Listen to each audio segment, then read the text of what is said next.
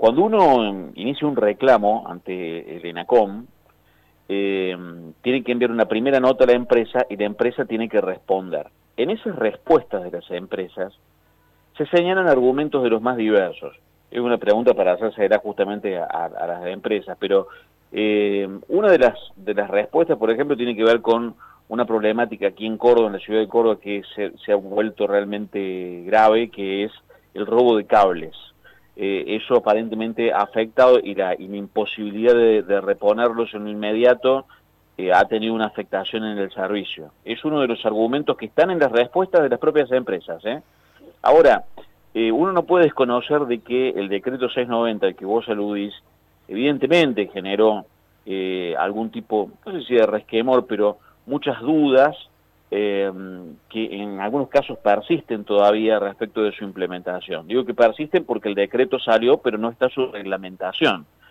Entonces, eh, eso ha generado eh, un clima de, alguna incertidumbre que espero se resuelva en breve, y bien esté la reglamentación del decreto. El, Gobierno Nacional, el Estado Nacional se ha reunido con absolutamente todas las partes. es una reglamentación que viene muy conversada, de modo tal que ningún sector eh, se sienta verdaderamente perjudicado por este decreto que recordemos, es el que declaró como servicios esenciales a la telefonía celular y a la conectividad, además de la televisión por cable. Eh, es un decreto beneficioso para la gente, pero está claro que han transcurrido algunos meses, eh, las empresas eh, han, han, visto congelados sus ingresos por tarifas hasta el último día de este año, le queda todavía un mes por delante, seguramente esa situación se modificará y seguramente también habrá una reglamentación diferencial para las grandes empresas que para las cooperativas y las pymes. En esto quiero llevar tranquilidad sobre todo a los prestadores más pequeños, porque su situación respecto de los grupos que concentran una mayor cantidad de clientes, claramente es diferente, ¿no? Entonces habrá una reglamentación diferenciada para cooperativas y pymes respecto de, estos grupos concentrados. Recordamos que estamos en comunicación telefónica con el periodista Pablo Gireta, titular de Elena Com en Córdoba. Pablo, el organismo que presidís, bueno, recién hace un ratito lo señalabas, ¿no? Recibe reclamos. ¿Cómo se debe proceder, ¿no? El usuario para hacerlo efectivo. Sí, te agradezco Javier, eh, la verdad esto es muy importante.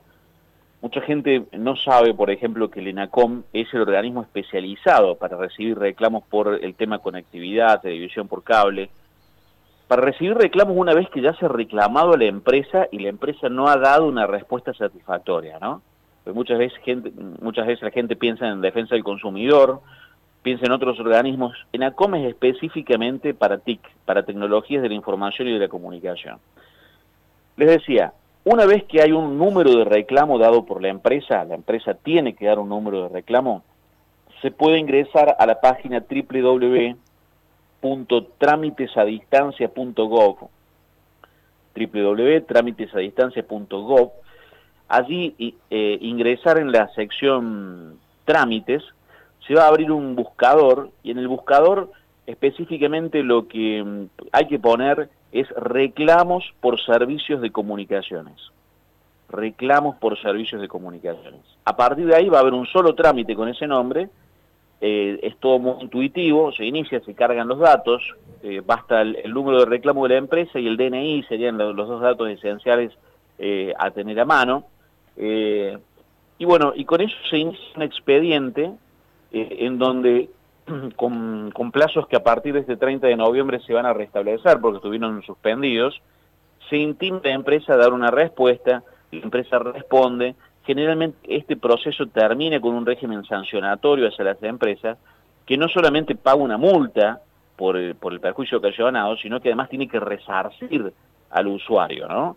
Eh, el usuario, digo porque es la expresión que técnicamente corresponde usar, en realidad son ciudadanos, son sujetos de derechos, somos, eh, y por lo tanto creo que es importante que exista este organismo del Estado que tenga como una de sus funciones, bueno, hacer cumplir un servicio eficiente a empresas que a veces se abusan de su posición dominante y que claramente han dejado de prestar un servicio con todas las de la ley, ¿no?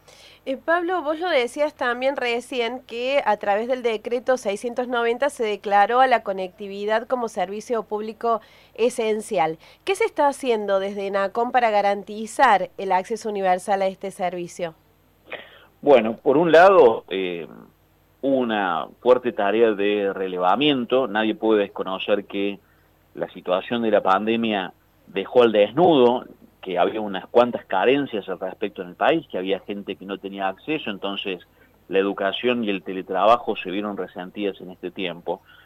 Eh, a partir de esos datos, el Estado eh, sacó en lo inmediato dos planes que son muy importantes y que paso a comentarte. Uno es el plan para llevar conectividad a barrios populares y otro es el plan de instituciones públicas. Ya están los pliegos de estos dos programas, eh, en donde el Estado va a poner el 100% a partir de un ANR, de un aporte no reembolsable, el 100% de eh, lo requerido, incluida la mano de obra, para hacer obras de conectividad eh, que lleven Internet a los barrios populares inscritos en el RENAVAP, en el Registro Nacional de Barrios Populares, o a instituciones públicas muchas veces ubicadas en localidades del interior del interior, que están muy aisladas a veces y que eh, no tienen la posibilidad de acceder a Internet de, calidad, ¿no? Estamos hablando de lo que hoy representa la fibra óptica.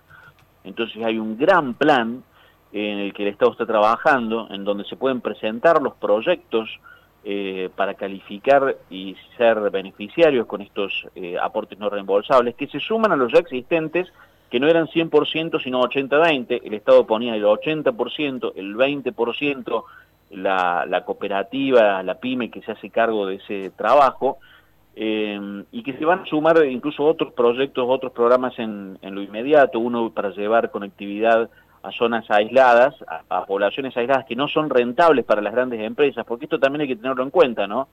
Hay empresas que dicen, no, ¿para qué voy a llevar Internet a una localidad donde la densidad poblacional no es importante y a mí no me, me significa una rentabilidad? Es más, me, me, significa un costo hacer una obra y después eh, no poder recuperar ese dinero. Bueno, el Estado es el que tiene que garantizar ahora que incluso en esos lugares llegue Internet de calidad.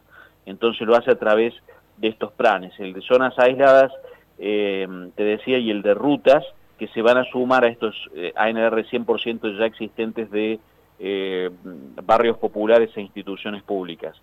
Eh, esa es la manera en la que hoy estamos incluso las delegaciones del interior eh, militando, digamos, instando a, distintas eh, cooperativas, a las pymes del sector TIC y también instituciones que trabajan, eh, digamos por el, por el bien público, a que se inscriban como licenciatarios y que se animen a hacer este tipo de obras 100% financiadas por el Estado, eh, teniendo en cuenta que también la, la principal red de, fibra óptica que tiene el país es del Estado, ¿no? Es la red de, de ARSAT, la llamada red FEFO, son 36 mil kilómetros de fibra óptica.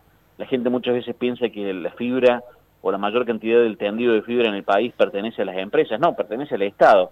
Bueno, es momento de, de aprovecharlo, la provincia de Córdoba también ha anunciado eh, recientemente eh, un proceso para el encendido de otros 2.300 kilómetros de fibra que pasa a través de los gasoductos troncales. Se está empezando a mover algo que creo puede ser interesante, que en el mediano plazo podemos observar un crecimiento en la accesibilidad y en la calidad del servicio de Internet.